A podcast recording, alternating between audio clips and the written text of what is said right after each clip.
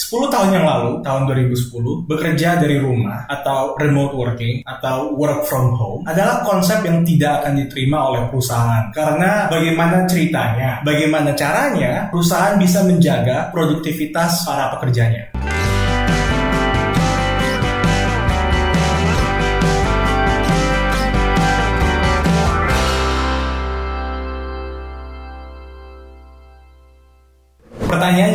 Diajukan oleh perusahaan adalah tiga. Pertama, bagaimana cara mensupervisi, bagaimana cara mengikuti progres atau perkembangan pekerjaan mereka atau para karyawan mereka. Ketiga, bagaimana cara bisa tetap menjaga hubungan atau relasi antara sama pekerja. Ketiga pertanyaan ini perlahan-lahan terjawab oleh perkembangan teknologi. Contohnya software seperti Zoom Online Communications, Discord, Slack, Trello, Asana, dan masih banyak lainnya. Software-software ini menjawab bagaimana perusahaan bisa melihat perkembangan para menjaga hubungannya, dan bisa mensupervisi kualitas pekerjaan mereka. Ini yang membuat di Amerika Serikat pelan-pelan jumlah para pekerja yang bekerja dari rumah atau remote working bertumbuh. Di tahun 2017 saja terdapat 8 juta pekerja yang bekerja dari rumah. Di Indonesia sendiri bertumbuhnya perusahaan-perusahaan teknologi seperti Tokopedia, Gojek, Bukalapak, Moka menumbuhkan kultur remote working. Contohnya teman-teman saya yang bekerja di startup umumnya bekerja di kafe-kafe. Apalagi sekarang ditambahnya wabah pandemi coronavirus atau COVID-19 memaksakan perusahaan-perusahaan untuk mengaplikasikan kebijakan work from home. Oleh karena itu, kebijakan work from home yang tiba-tiba diaplikasikan gara-gara coronavirus akan mempengaruhi kebiasaan pekerja kita di masa depan. Masa setelah kita bersama-sama menaklukkan coronavirus. Ada beberapa tips untuk menjaga kualitas pekerjaanmu saat melakukan remote working. Pertama, bikin batasan yang jelas. Biasanya tempat tinggal kita, kosan, rumah, itu adalah tempat yang kita gunakan untuk kehidupan selain dari pekerjaan. Kita bangun, kita tidur, kita masak, kita teleponan, kita bercengkrama. Sekarang tempat yang sama digunakan untuk bekerja. Jadi bisa dengan mudah kita memburamkan atau meleburkan mana sih yang hidup personal, mana sih yang pekerjaan. Oleh karena itu, bikinlah tempat atau siapkan tempat untuk bekerja. Jadi terdapat pemisahan yang jelas antara eh ini tempat gue bekerja dan ini tempat gua tinggal. Ini akan membantu kita untuk mempersiapkan tubuh kita, pikiran kita. Pada saat kita masuk ke tempat bekerja tersebut yang kita siapkan, we're gonna be like, oh, saatnya kita bekerja. Dua, siapkan jadwal yang akan kita ikuti. Memang, work from home artinya kita bisa fleksibel, mengatur waktu suka hati. Tapi kan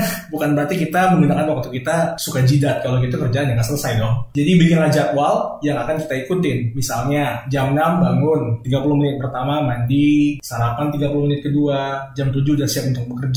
Nah, jam 7 tersebut kita masuk ke tempat yang kita sediakan untuk bekerja dan kita bekerja. Kita mengikuti jadwal tersebut. Dengan gitu kita akan siapkan diri kita untuk bekerja dan tetap bisa menjaga produktivitas kita. Di antara waktu bekerja, siapkan juga waktu untuk istirahat. Siapkan juga waktu untuk melakukan hubungan atau menghubungi teman atau rekan kerja kita sehingga kita bisa tetap mendapatkan feedback. Gampang kok, tinggal menggunakan Google Hangout, Zoom atau menggunakan HP seperti WhatsApp. Dengan gitu kita tetap bisa mengkondisikan tubuh kita untuk, hey, ini saatnya bekerja, ini rutinitas kita, dan ini yang harus kita lakukan. Tiga, susun pekerjaanmu dengan tepat. Jangan memaksakan diri untuk menyelesaikan semua pekerjaan di hari itu. Mentang-mentang bisa bekerja dari rumah, fleksibel, oh, gue punya waktu 24 jam buat kerja. Enggak dong, fokuskan untuk bekerja sebagaimana mestinya sesuai dengan jadwal yang kita bikin, 8 jam atau 9 jam, termasuk dengan istirahat. Siapkan di hari itu untuk mempekerjakan pekerjaan-pekerjaan yang bisa diselesaikan di hari itu. Jadi kita tidak memaksakan diri kita untuk menyelesaikan pekerjaan itu di satu hari yang sama. Pecahkan pekerjaanmu jadi beberapa partikel kecil untuk bisa dikerjakan dalam waktu sekian jam. Jadi di sore hari saat kita sudah selesai bekerja, kita bisa mengapresiasi, oh ternyata saya telah menyelesaikan beberapa poin pekerjaan saya. Jadi di esok harinya bisa tinggal melanjutkan pekerjaan tersebut. Jangan memaksakan mentang-mentang kita bisa